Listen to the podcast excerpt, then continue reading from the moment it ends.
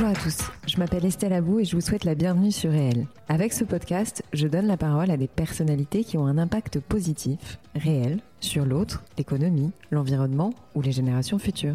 Par leurs actions, leurs entreprises, leurs pensées, leurs œuvres ou leurs visions, ces hommes et ces femmes contribuent d'une manière ou d'une autre au monde de demain et à celui d'aujourd'hui. Si vous aimez le podcast et que vous voulez me soutenir dans ma démarche, la meilleure manière de le faire, c'est de vous abonner, de mettre 5 étoiles à l'épisode, de le commenter ou encore d'en parler autour de vous sur les réseaux sociaux et dans la vie réelle. Alors je vous souhaite une très bonne écoute et on y va.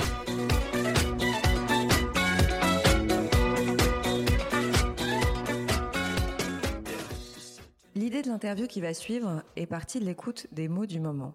D'un côté, on entend bienveillance, transparence, empathie, authenticité ou encore leader sensible. Et de l'autre, burn-out, brown-out, dépression, droit à la déconnexion, infobésité ou encore charge mentale. À côté des mots, il y a des chiffres. 6 entreprises sur 10 sont confrontées à une hausse de l'absentéisme depuis deux ans et on estime qu'une personne sur cinq a souffert ou souffrira d'une dépression au cours de sa vie en France. Alors je ne veux pas plomber l'ambiance, mais je me suis récemment demandé si toutes ces injonctions au bonheur et au bien-être qui vont des plans RSE des entreprises aux publicités, en passant par la littérature, étaient pour de vrai possibles dans la vie réelle. Est-ce qu'on a finalement les bonnes infos sur le fonctionnement du corps humain? Est-ce qu'on a les bons outils ou les bons moyens pour atteindre concrètement cette fameuse ambition théorique du bonheur? Pour tenter de comprendre un peu mieux les choses, j'ai eu envie de donner la parole à une invitée légitime sur le lien fondamental entre la psychologie et la santé. Il s'agit de Nathalie Rapoport-Hupschmann. Il y a quelques mois, j'ai assisté à une de ses conférences grâce à une amie et j'ai aimé son approche scientifique qui repose sur des faits vérifiables. Alors, elle a un parcours assez impressionnant. Elle est médecin et psychothérapeute. Elle est spécialisée en psychologie de la santé et en médecine comportementale. Elle a été chercheur associée à Stanford et plus récemment au sein d'un institut affilié à Harvard. Elle a dix ans d'expérience dans l'approche euh, psychologique des problèmes d'infertilité.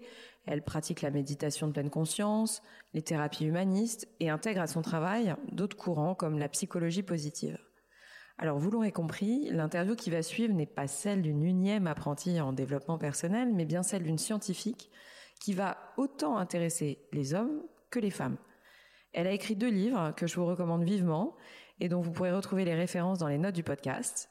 Et j'avoue que mon petit coup de cœur, c'est celui sur les barrières invisibles dans la vie d'une femme. Dans cette interview, on a parlé de chamanisme, du lien entre le corps et l'esprit, du capital bonheur génétique, de la vie de couple et de l'intelligence émotionnelle. Alors maintenant, j'ai assez parlé et je laisse place à mon invité, docteur Nathalie Rapoport-Hupschmann. Alors bonjour Nathalie. Bonjour Estelle. Merci beaucoup d'avoir accepté cette invitation. Est-ce que je peux vous demander en première question de vous présenter?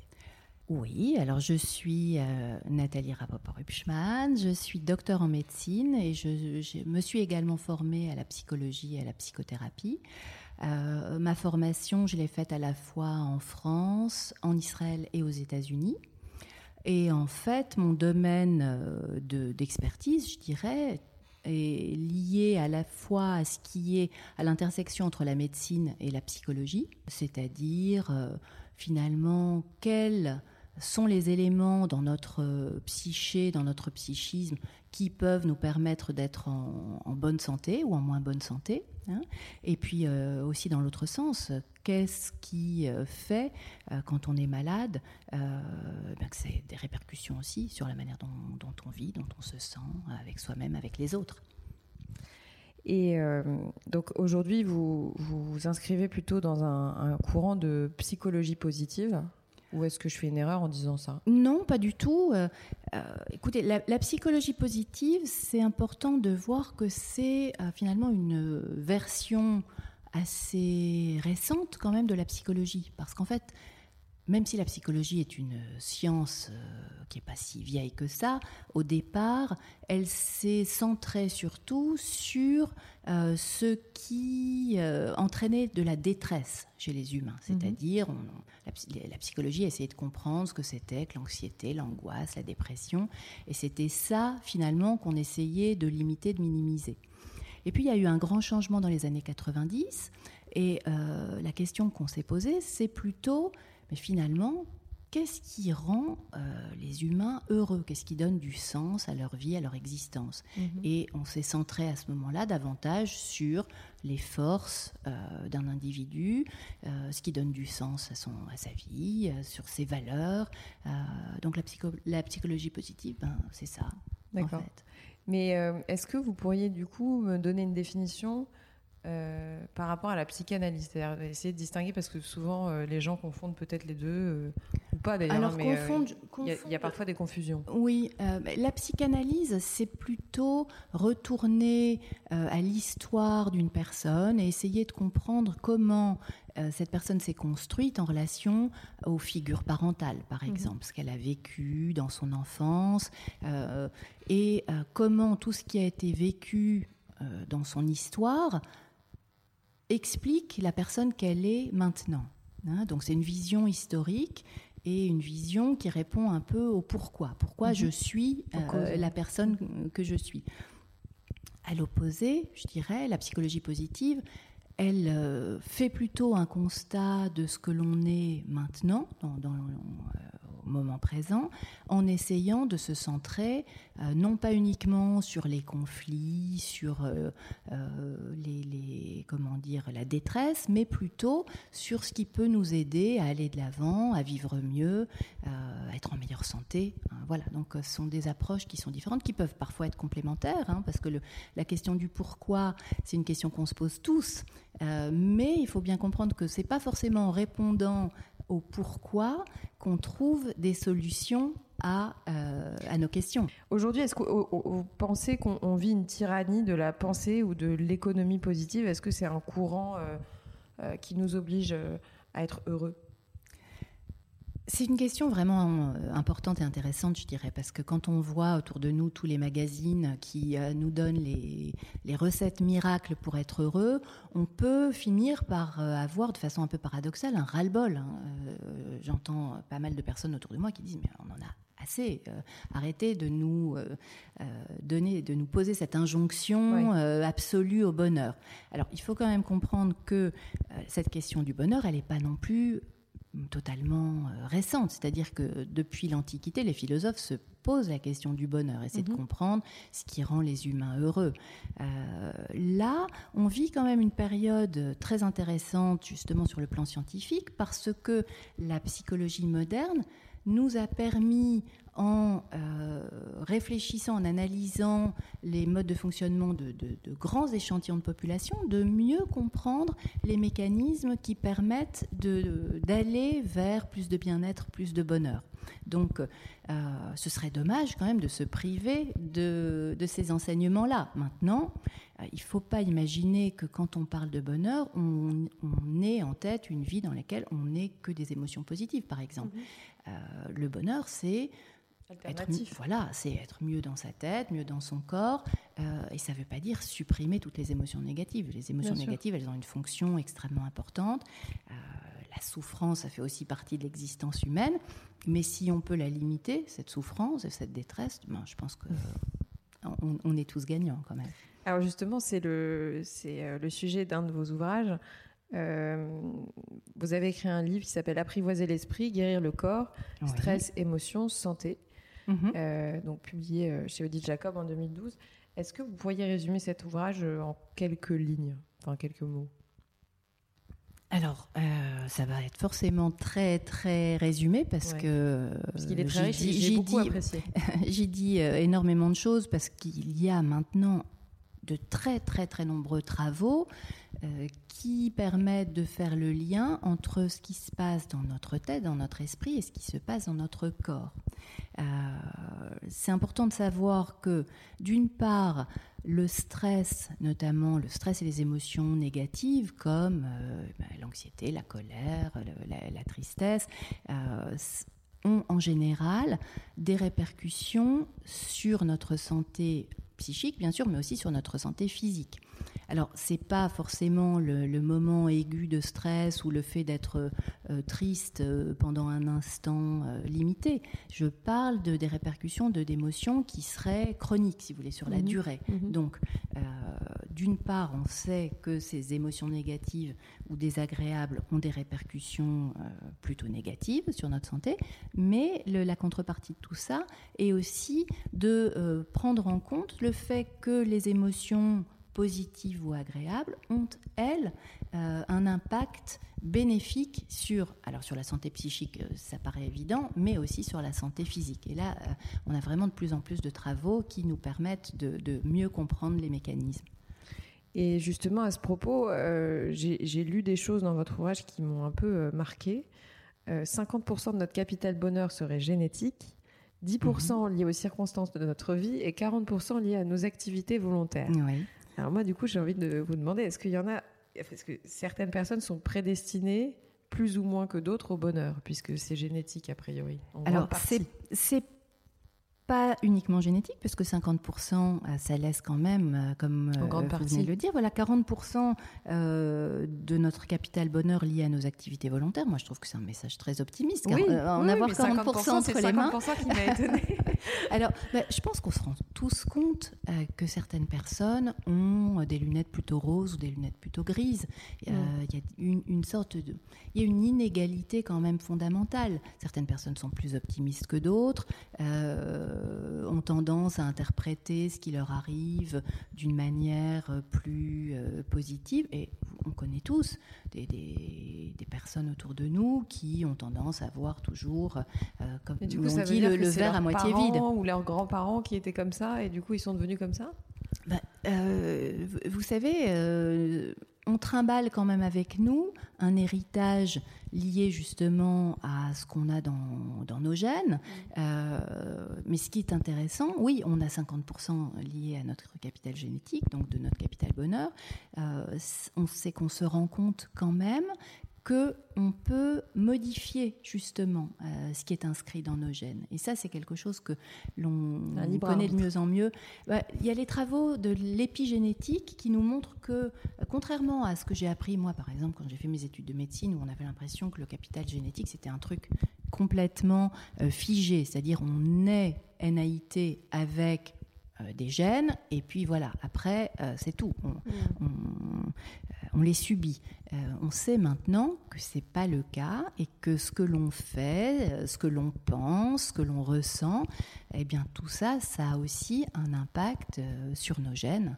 Et mhm. donc, bah, le, fait de développer ou pas une maladie, c'est pas finalement quelque chose qui est inéluctable. On a plus, beaucoup plus de pouvoir sur notre santé psychique et physique qu'on le pensait auparavant.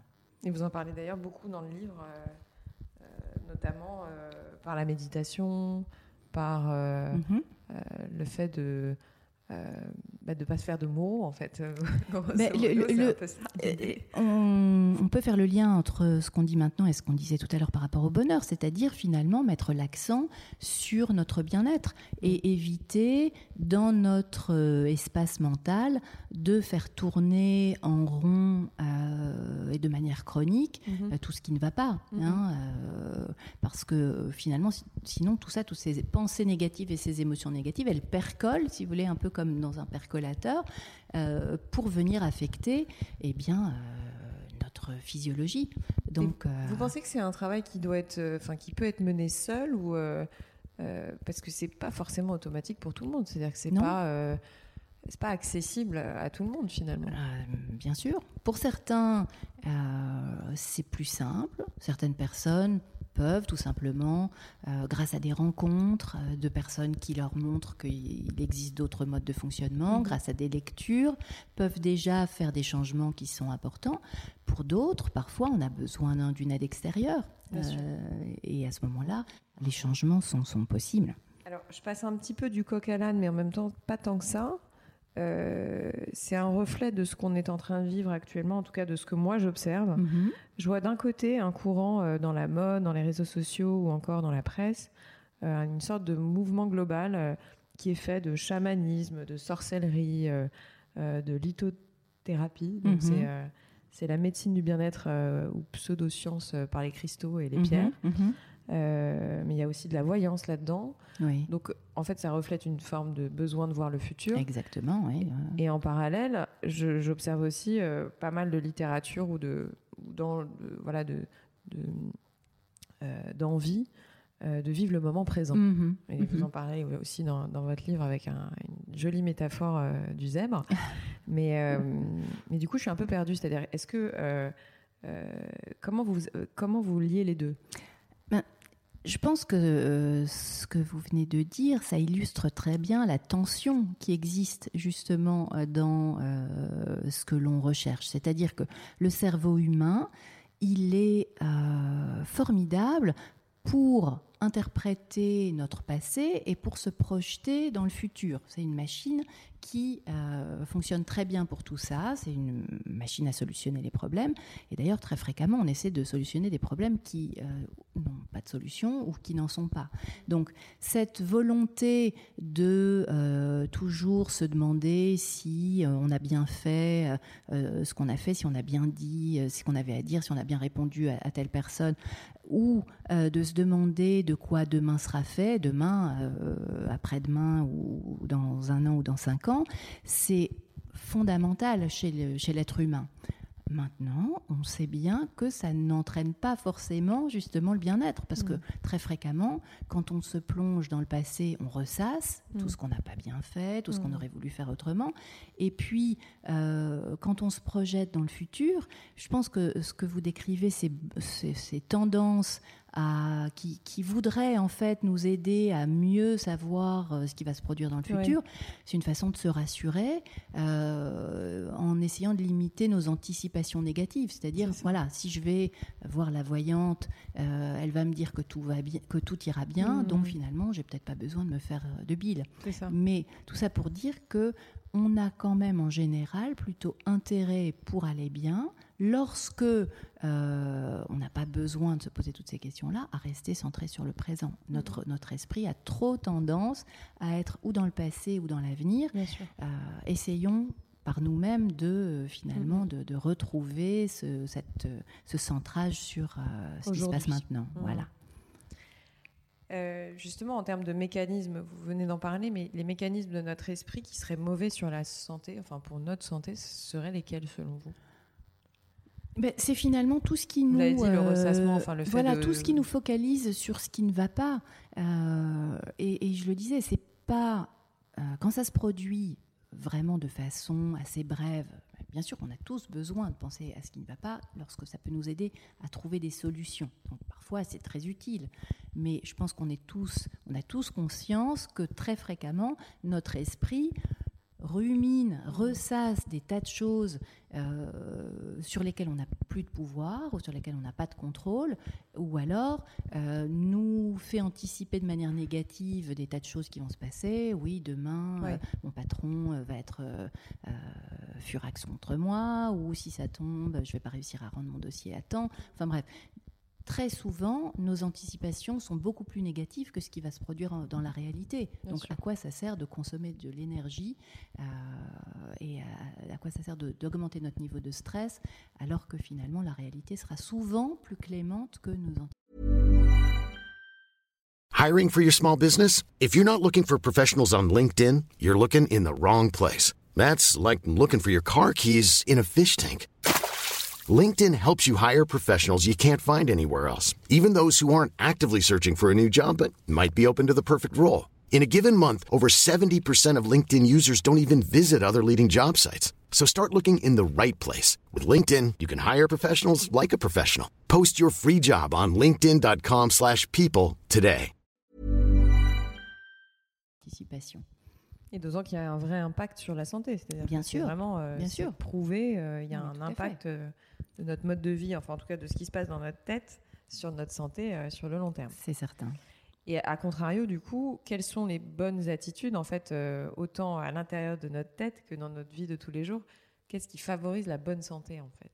Mais c'est tout, euh, comment dire, c'est un positionnement qui, est, qui serait centré sur quelque chose d'assez simple finalement, une hygiène de vie. Alors bien sûr, il y a ce qui se passe dans notre tête, c'est-à-dire ce que l'on pense, parce que ce que l'on pense est très lié à ce que l'on ressent. Si on pense euh, que euh, des choses négatives, eh bien, on va avoir euh, surtout des émotions qui sont négatives, mais aussi le sommeil, notre alimentation, l'activité physique. voilà, tout ça, tout ça est important. Et finalement, c'est tout ce qui constitue notre environnement à la fois extérieur et intérieur.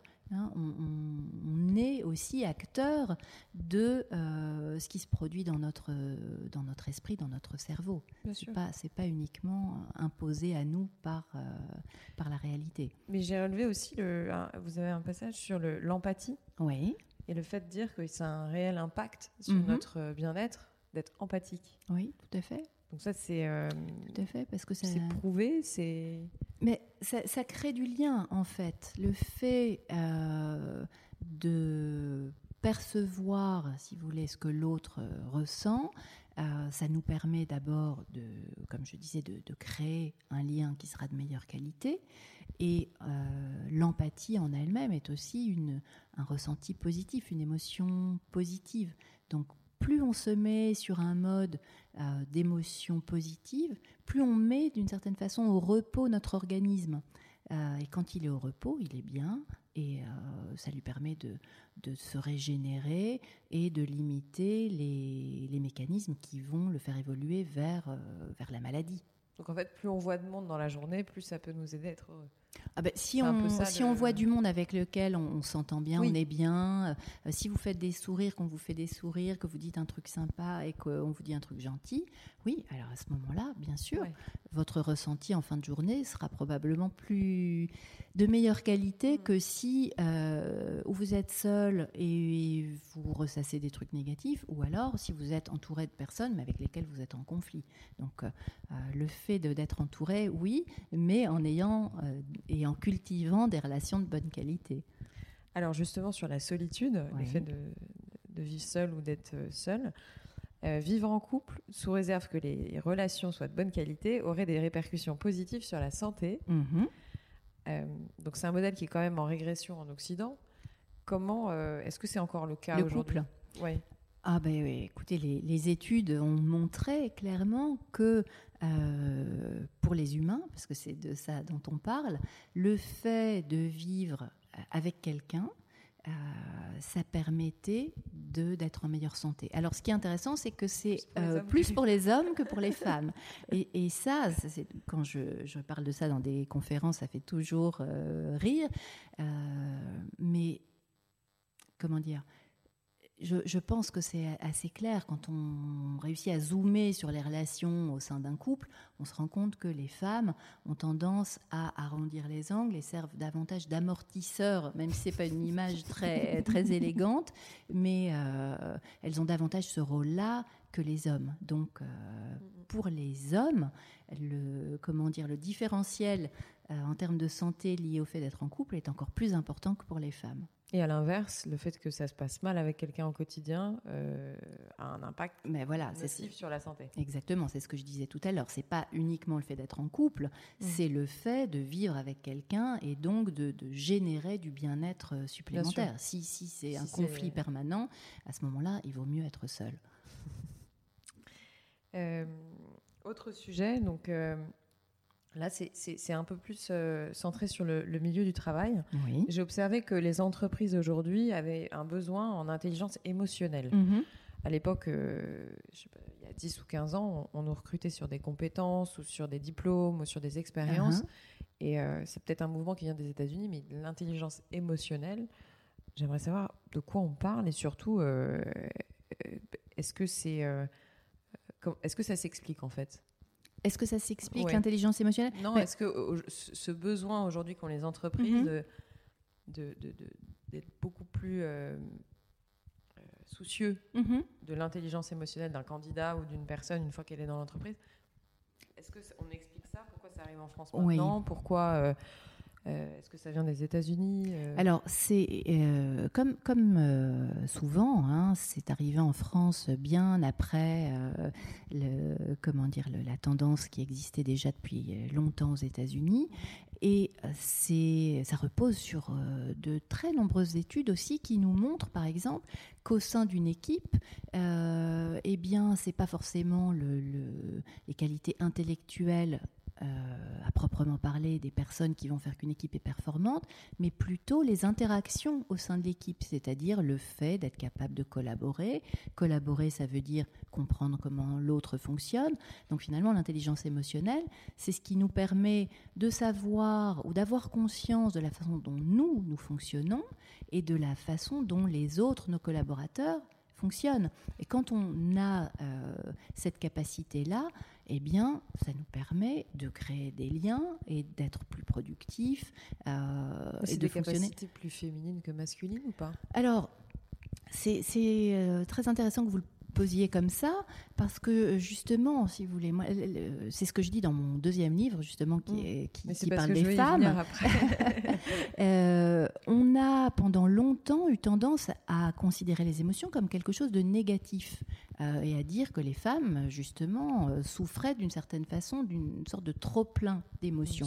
Euh, à côté de ça, on voit bien que dans le monde de l'entreprise, on a maintenant pris conscience que ça n'était pas uniquement le, le quotient intellectuel standard qui était important, mais qu'on avait besoin de ces qualités d'intelligence émotionnelle pour que euh, l'entreprise soit plus performante. Donc, ça nous montre à quel point les émotions, c'est pas un défaut, c'est au contraire une qualité. Et mhm. on a tous besoin de, de ne pas laisser nos émotions à la porte quand on arrive au travail le matin.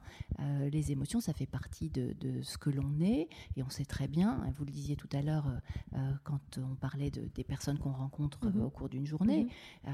si on n'a pas conscience que l'autre a besoin d'un peu plus de distance, ou si on n'a pas conscience qu'on n'a pas de sourire sur notre visage et qu'on est ronchon, mhm. ben forcément, l'environnement professionnel va s'en ressentir. Et puis le travail de collaboration au sein d'une équipe ou avec des collaborateurs sera de, moins bonne qualité. Donc euh, les, émotions ont tout à fait leur place en entreprise. Et euh, on a tous intérêt à être davantage conscient de nos émotions. Et ça, pour revenir à votre question, oui, c'est vrai, fréquemment sont les femmes qui ont un atout majeur euh, en ce qui concerne la conscience des émotions. Mmh. Alors justement, on, en vient aux barrières invisibles dans la vie d'une femme. C'est l'intitulé de votre deuxième livre qui est sorti, je crois, l'année dernière, n'est-ce pas? Il y a six mois. Il y a six, mois. Euh, deux chiffres, euh, deux chiffres. Alors je ne sais pas si c'est dans votre livre ou dans une des conférences que vous avez données, mais vous, vous dites qu'un adolescent voit en moyenne plus de 5000 publicités par an qui mentionnent la séduction. Mhm. Et un deuxième chiffre qui m'a frappé, c'est moins de 5% des femmes disent se plaire à elles-mêmes. Oui. Est-ce que les femmes euh, se limitent parce qu'elles accordent une trop grande importance à leur image ou est-ce que euh, ça n'a ça s'explique autrement? J'essaie de, de, faire un lien entre euh, la représentation de la femme mhm. aujourd'hui mhm. et les limites qu'elle se met mhm. autant dans sa vie personnelle que professionnelle. Uh-huh. Bah, les, les, deux sont extrêmement liés, c'est-à-dire que la société nous propose des cadres euh, une image de la femme, une image des femmes, qui pendant très longtemps a été euh, extrêmement limitée, restrictive et biaisée. C'est-à-dire que les images des femmes qu'on nous proposait, c'était des femmes euh, déshabillées, des femmes qui avaient comme rôle un, rôle de séduction uniquement, finalement, tout ça, c'est quelque chose qui est entretenu par notre société, qui diffuse donc des images euh, partout, sur tous les supports euh, auxquels on est exposé en permanence.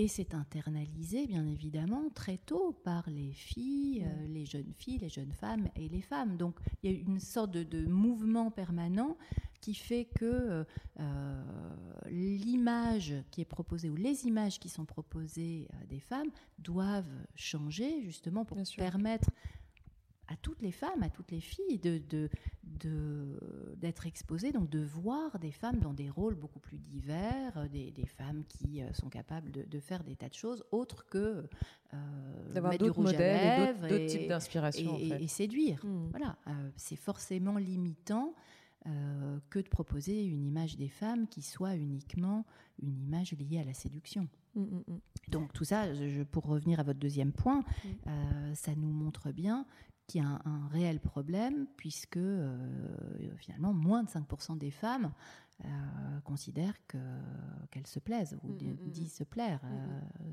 c'est ça crée à la fois une détresse importante et ça crée aussi, comment dire, ça a des répercussions importantes en termes de comportement. C'est-à-dire que quand on est centré uniquement ou presque exclusivement sur son apparence, eh bien c'est plus difficile de d'être affirmé, de, de, prendre la parole, de prendre des décisions, euh, parce que ça occupe énormément l'espace mental. C'est comme un. Puis ça peut après avoir des répercussions sur euh, le comportement, enfin je pense euh, comportement alimentaire ou. Bien sûr. savoir être en entreprise. Ou Tout à fait. Ça a des répercussions énormes. C'est-à-dire que cette place de l'image dont on a l'impression d'avoir beaucoup parlé et euh, dont on a parfois l'impression qu'on a fait le tour, à mon sens, euh, c'est une erreur de, considérer que euh, on sait tout sur le rôle de l'image.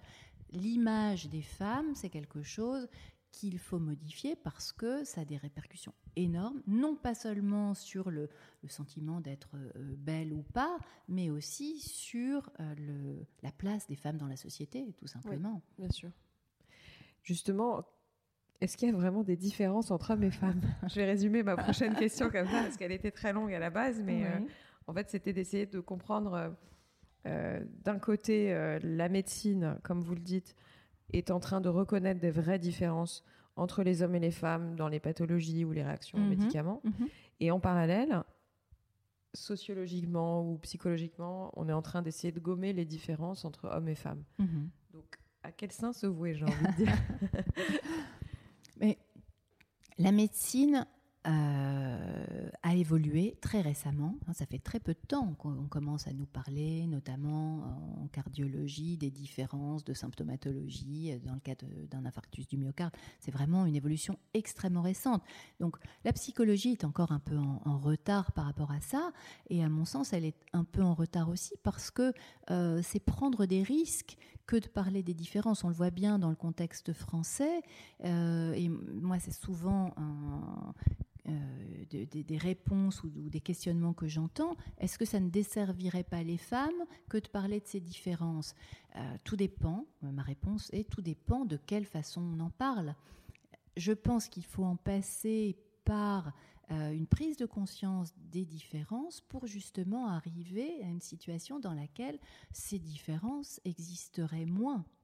mais on, a besoin de, faire ce cheminement-là. On ne peut pas mmh gommer complètement les différences en disant voilà, euh, être une femme et être un homme, c'est exactement la même chose. On sait bien tous et toutes que euh, qu'il y a des différences. Oui, et puis il y a en plus j'ai l'impression qu'il y a parfois une confusion entre la diversité et l'égalité, c'est-à-dire qu'on peut être on peut être égaux en droit, Bien mais être différent. C'est-à-dire c'est euh, sinon. Euh, bien sûr, euh, bien sûr, et c'est une question qui se pose aussi, pas, seulement par rapport aux femmes, mais je pense par rapport à tous les types de différences. C'est-à-dire que c'est pas en, en, cachant les différences sous le tapis qu'on arrive à l'égalité.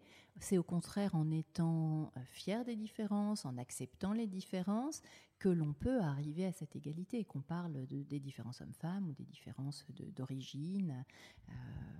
Est-ce que vous êtes d'accord j'ai un peu le sentiment qu'aujourd'hui les hommes deviennent plus féminins qu'avant. Est-ce que je me trompe? Je ne pense pas que vous vous trompiez. Il y a plusieurs types d'évolution. Euh, d'un côté, on vit vraiment une époque euh, euh, passionnante euh, depuis ça fait un an je crois exactement là ah que, le mouvement MeToo voilà que le mouvement MeToo s'est mis en route.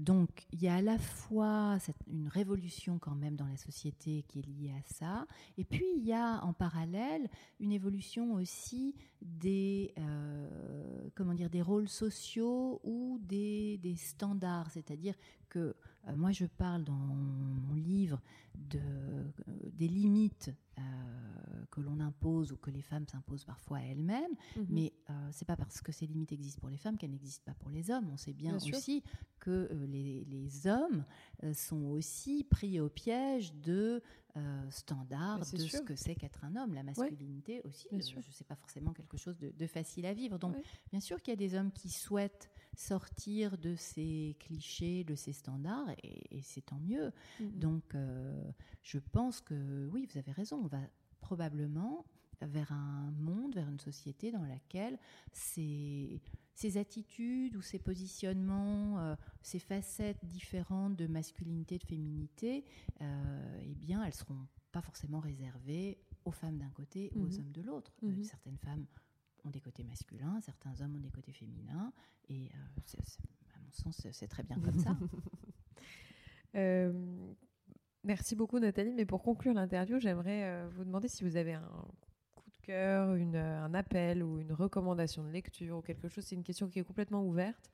Mais euh, voilà, est-ce que vous avez quelque chose à ajouter en fait? Écoutez, euh, j'ai bien aimé votre, votre question. J'ai pas de coup de gueule. C'est pas, pas, mon, pas mon style les coups de gueule. Mais euh, je pense que j'ai, je vais pas appeler ça un coup de cœur. C'est plus un appel ou une recommandation.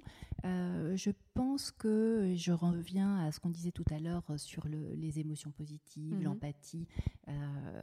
Tout ça me paraît extrêmement important. On n'en parle pas forcément assez. Et notamment, euh, on a tous besoin d'avoir davantage de bienveillance par rapport à nous-mêmes. Mhm.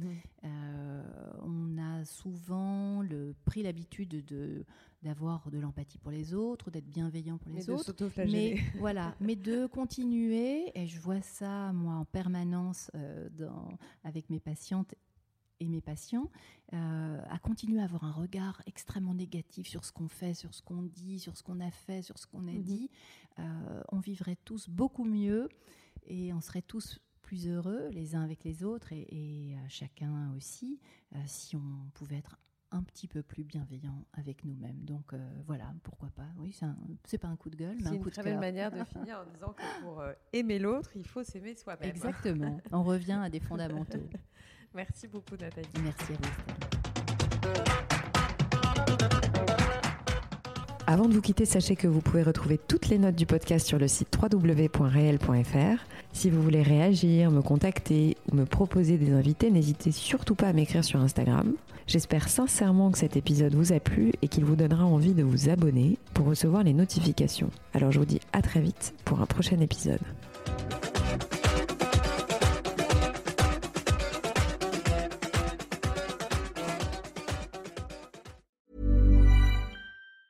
Planning for your next trip? Elevate your travel style with Quince. Quince has all the jet setting essentials you'll want for your next getaway, like European linen, premium luggage options, buttery soft Italian leather bags, and so much more. And it's all priced at 50 to 80% less than similar brands. Plus, Quince only works with factories that use safe and ethical manufacturing practices. Pack your bags with high-quality essentials you'll be wearing for vacations to come with Quince. Go to quince.com slash trip for free shipping and 365-day returns.